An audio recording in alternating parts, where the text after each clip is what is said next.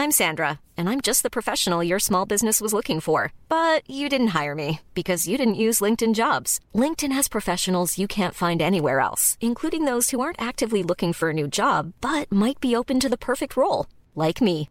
In a given month, over 70% of LinkedIn users don't visit other leading job sites. So if you're not looking on LinkedIn, you'll miss out on great candidates like Sandra. Start hiring professionals like a professional. Post your free job on linkedin.com slash spoken today. Ryan Reynolds here from Mint Mobile. With the price of just about everything going up during inflation, we thought we'd bring our prices down.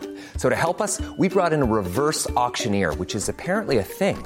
Mint Mobile unlimited premium wireless. Ready to get 30, 30, bit to get 30, bit to get 20, 20, 20, bit to get 20, 20, bit to get 15, 15, 15, 15 just 15 bucks a month. So, Give it a try at mintmobile.com slash switch. $45 upfront for three months plus taxes and fees. Promo rate for new customers for limited time. Unlimited more than 40 gigabytes per month. Slows. Full terms at mintmobile.com.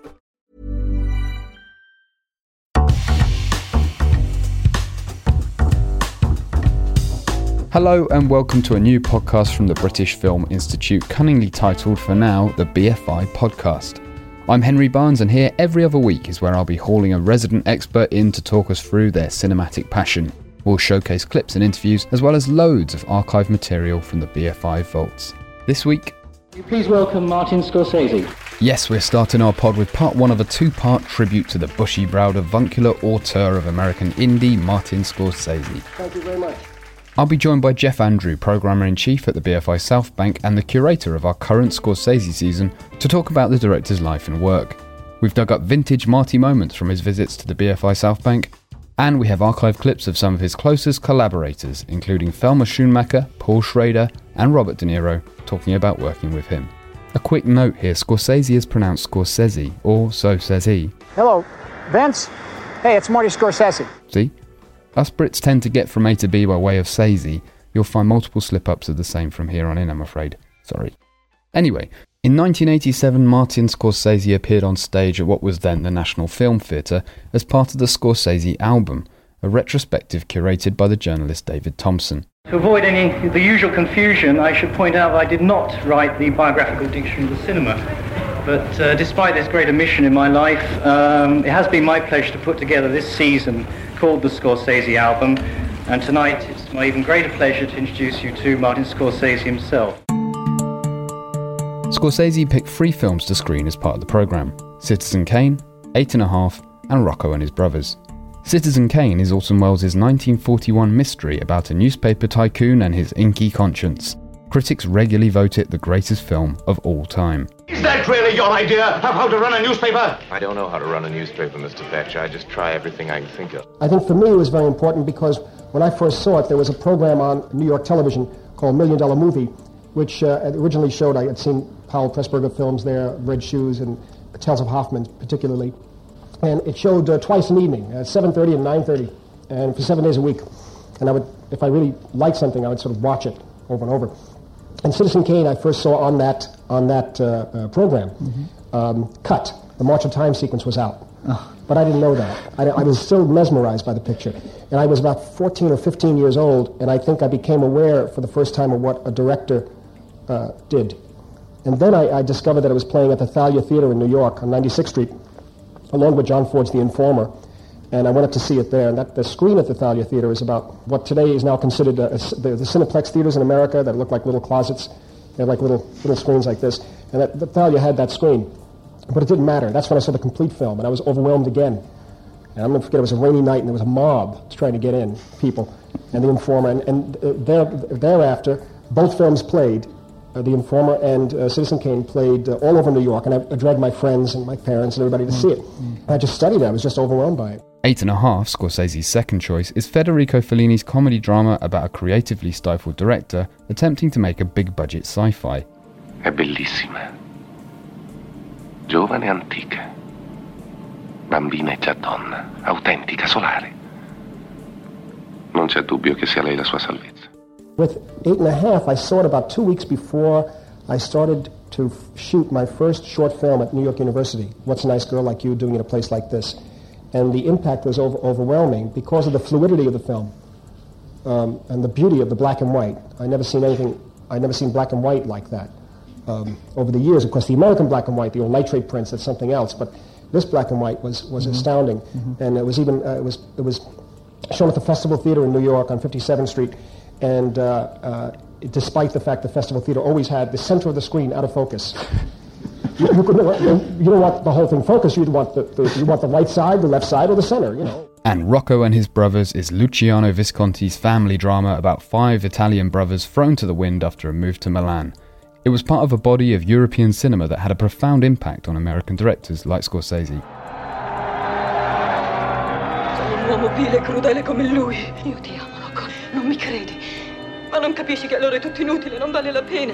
Non credo più a niente. What the New Wave films gave us as film students were, in New York was a sense of um, of freedom, a sense of uh, being able to do anything. You didn't necessarily have to shoot a film in the traditional manner, which was naturally your, your master shot, medium, and close-up.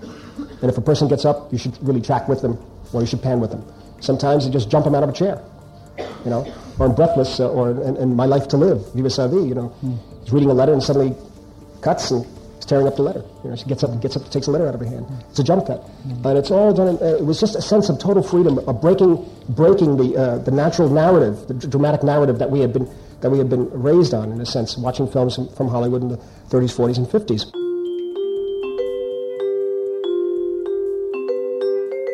Scorsese has always been as much film fan as filmmaker. His love of cinema started when he was a kid. He grew up severely asthmatic in New York's Little Italy and unable to run around the streets like the others, he found his adventure in the cinema. His skill has been in resisting the urge to show off, instead channeling his cinephilia into the service of his own stories, says Geoff Andrew. He can't help himself quoting from films because he's got so many memories in his head all the time. But he doesn't sort of ram his cinephilia home. Scorsese uses those borrowings because they're useful to him in terms of expression rather than just to show that he's seen a load of movies. And his films work on in their own right anyway. The borrowings are a subsidiary to the main film, I think. You know, they don't feel as if they've intruded on the storytelling. Scorsese loved and loves the craft of film as much as the art. He's been described as a picky filmmaker, someone who can obsess over the details, but he's a pragmatic one too. Here he is talking about the mildly unsavoury concessions he had to make to get his debut feature, Who's That Knocking at My Door, seen. It was finished in 1967. We showed it at the Chicago Film Festival, and Roger Ebert gave it this great review, mm. and it was under the title I Call First, which was one of those wonderful titles. Nobody, nobody knew what the hell to call this picture. and uh, then we still couldn't get it released. Got great reviews, could, still could not get it released until I was in, I was in uh, Europe in 68. I was in Paris, and then wound up, uh, they said that the only way to get it done is a guy named Joseph Brenner, and Associates, Joseph Brenner and Associates, uh, who really uh, distributes um, softcore porno. In 1968 in America, everything was opening up. There were like, you know, nude films being shown, and, and to really get a film distributed, be shown in America at that time, you had to have at least one nude scene. So they said, if you make one nude scene and put it in the middle of the film, this guy Joe Brenner is going to go legitimate. He's going to, this is going to be his first legitimate film. He had, he had my film and Birth of a Nation. and he was literally, he was literally situated on 42nd Street uh, I can't. If you haven't been there, you don't know. It's just, it's such a the most vile area, right, right off Eighth Avenue. Right here, that was his office. And Joe, Joe, he's still there. His son is, his son is there. And um, uh, well, we did. I shot the nude scene. I shot it in Amsterdam because I couldn't get out of Paris. It was all that fighting. I went up. I went up in Amsterdam, and uh, uh, Harvey Keitel flew over, and we got the girls in in, uh, in Amsterdam, and we shot it in what looks like a loft on, on the Bowery. It looks like a loft on Third Avenue in, in New York. And actually, it was, uh, it was in, uh, in Amsterdam. It was a lot of fun. And we put the doors on it, the music at the end, the, um, the Freudian part, to really hammer it home. You know? His second film, Boxcar Bertha, was made for Roger Corman's American International Pictures, an exploitation chop shop that followed the dictum of its founding mogul, Samuel Z. Arkoff. His eponymous formula for a winning movie zeroed in on an audience of 19 year old males, and the Arkoff formula dictated that a film should contain action, revolution, killing, oratory, fantasy, and fornication. At the time, Scorsese was scraping by, albeit with the patronage of one of the founders of American indie cinema. I did some part-time work for John Cassavetes on Minnie and Moskowitz as a sound editor. Basically, I didn't do anything. John just supported me. And also, uh, kept me alive on, on I, I lived on his live set for about a week because I had moved out of apartments and I, there was all kinds of craziness and I actually helped me out and I lived on his live set and then uh, gave me $500 a week for doing sound cutting, which I didn't do. Once I did do, he had to, there's a fight scene in Minnie Moskowitz and he had to do the sound effects himself. So I held him while he punched himself. Scorsese only made the one film for AIP. He left after Cassavetes told him he'd spent a year making, quote, a piece of shit. Yet a lot of his films fit the Arkoff formula. He is, in many ways, still an exploitation guy. The Wolf of Wall Street, Scorsese's hyperactive take on the 2009 financial crisis, is a case in point. It was made more than 40 years after Boxcar Bertha, but ticks nearly all the A, R, K, O, F, F boxes. It's sexy, fantastic, action packed, dialogue heavy, and controversial. Nobody gets killed, but given the colossal drug consumption on screen, it's a minor miracle.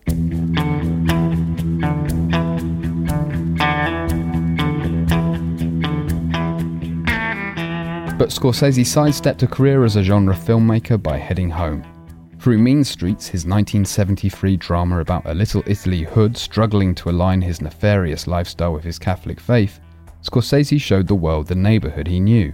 The film starred Harvey Keitel as Charlie Cappa, a mob enforcer doing his best to keep a wayward friend from pushing the mob's buttons.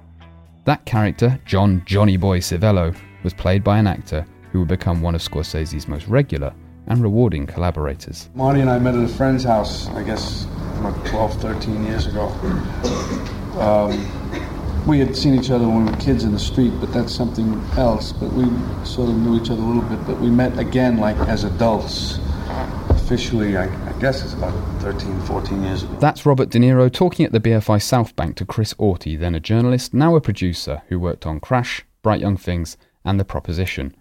A quick side note this was recorded in 1985. De Niro's public persona post Mean Streets and Taxi Driver had hardened. He is, throughout this interview, a frosty old grump. It makes for quite awkward listening, but have a listen. Your work with him on, on Mean Streets was the beginning of a, a long collaboration, Right. and it was also a watershed in both your careers, really. I mean, it, was, Yeah. it made you both, and it made Harvey Keitel's Right. name as well. What, what was it about the picture, do you think, that gave it more than that New York uh, rather limited feeling? What was it about the film that uh, carried it outside the New York ambience? Which film? Mean Streets. I don't know. I mean, it's very much a New York film. That's that's something for you, maybe to, to say. I don't. I, you know, being not only not an American, but um, from England. That's. I, I don't know. I, I really don't. What, what was the research element of, of That you're asking me what, play- of what would the appeal be to people outside of that? I'm curious about it because you grew up inside it. You grew up in, to some extent, in that Mhm. Italian New York world, and I just wonder how that how that world is understandable to people, not just outs outside America, but even outside, just outside New York. How it would be understandable to people in the Midwest. Would it be a comprehensible movie to people outside New York? I don't know. I think basically, I mean, the, the, the things are quite simple. Well, no matter if it's that those people or whatever, or whatever. I mean, uh, but I don't think it was a big success around uh, the world. As far as uh, you know, box office. people in the Midwest or even in the Midwest, I don't think they all. It wasn't the movie to see in, in small towns in Iowa. Since then, I've never wanted to interview Robert De Niro myself, um, much as I admire him as an actor. This is Geoff Andrew. He is notoriously tati- taciturn when interviewed, but in my experience, quite a lot of actors are pretty shy people. I think that's one reason why they act, because they can become somebody else and stop being shy. It's not a pleasant experience. If you're very shy, why not act? It's a good way to get rid of it. It's interesting that Scorsese seems to be a similar personality who's gone to the other extreme, though, and that he's something of a motor mouth. Yes, well, if you've seen uh, Italian American, the documentary made about his parents, you can see where he got it from. His his mother is extremely was was extremely garrulous, and of course he used to like having little cameos by her in his films very often. She's the one who plays, well, we just hear her in King of Comedy, continually moaning to Rupert Pupkin about him staying up in his room. And Scorsese, I've only interviewed him once, I've met him a few times, and I had an hour long interview, and it took ages to transcribe because he spoke so much. Bob had heard that I had made a film about the neighborhood called Who's That Knocking? And uh, he had he used to hang out in the neighborhood in a different group of um, different group of people. Let me put it this way: there's like eight square blocks, and every block has its own group of um, guys who hang out, so to speak, and they're all related to each other. And uh, sometimes they mix, sometimes they don't, and that sort of thing. But he, he used to be with people who were from Kenmare Street or, or, or Broome Street, and we were on Prince Street, so it was a little different. And we'd see each other and at dances and at certain places say hello and mm. that sort of thing. So I remembered him. And he remembered me actually first at the dinner. He said, You used to be with so and so. And he mentioned about five or six guys that I, I would hang out with. Mm-hmm. I said, Yes, how did you know that? He said, I'm so, oh, I didn't really recognize you. And it went on like that. And uh, he heard about the film. When he saw Who's That Knocking, he liked it because it, it was the only accurate portrait we had had at that time of Italian American living in Lower East Side. Was that, that was it. Scorsese and De Niro's breakout collaboration was Taxi Driver. Written by Paul Schrader and released in 1976, it made an icon of its central character, Travis Bickle. Travis is a brooding nihilist who shuttles the denizens of New York's underworld around while fantasizing about wiping them out for good. He's alienated, damaged, and dangerous, and later became an icon for a certain sect of real world alienated youth. The character inspired John Hinckley Jr., who attempted to assassinate Ronald Reagan in 1981. He carried out his attack in order to impress De Niro's co star, Jodie Foster, who he was fixated on. There's always going to be a little leakage in the system. It's never going to be perfect. And occasionally, someone's going to read Crime and Punishment and go kill an old woman. That's Paul Schrader speaking to journalist Derek Malcolm at the BFI Southbank in 1993. Even if you take that argument that great art doesn't cause, mm. it can, is not detrimental, there's going to be leakage in that argument too. Sure. you know, because psychopaths get triggered by everything, including great art. Kids who see Superman, they, they put a towel on their neck and they jump off the roof. What are you going to do? And that's De Niro talking about Hinckley's attack. I think more interesting is its portrait of people who are very alienated, who feel the world has let them down some way. Geoff Andrew. They're very lonely. They don't know how to express themselves. They don't know how to get on with people. And, and they need some way to externalize all their, their bad feelings about the world. And sadly, sometimes that comes out in violence, as we've seen far too many times. And far more frequently now than used to be the case. So yeah, it's very prescient and it was always a scary film. I think these days it feels even more scary. After Taxi Driver, Scorsese was lauded by the press as the bad boy of American indie. Blood and Guts Turn Me On screamed the headline of a Village Voice interview published around the time of the film's release. Later, when Scorsese turned from the grit and dismay of Taxi Driver to his next film, the 1940 set musical called New York, New York, the New York Times asked if Dracula had suddenly become Snow White. Both tacks missed the point, says Geoff Andrew. Scorsese was and is always about balancing light and shade.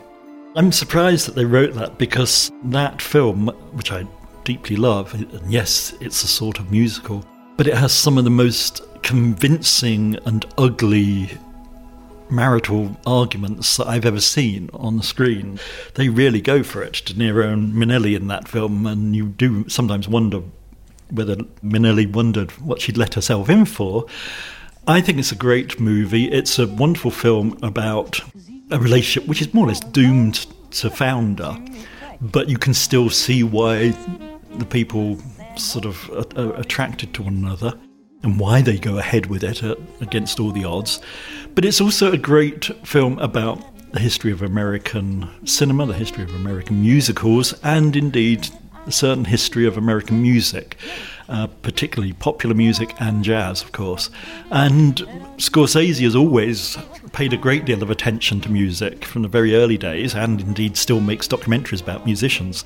You feel that he really knows what he's talking about in that film when he's dealing with the music, when he's dealing with the movies, and indeed when he's dealing with relationships going badly. A one, two, three, four.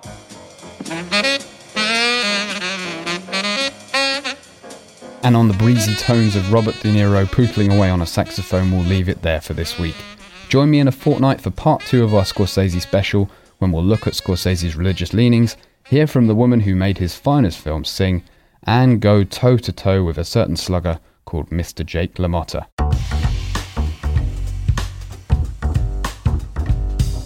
The BFI Scorsese season continues to run at the BFI Southbank in London until the end of this month. Check www.bfi.org.uk for details. You can follow me on Twitter at Henry H. Barnes and Geoff Andrew at Geoff underscore Andrew. Thanks for listening. We'll see you in two weeks.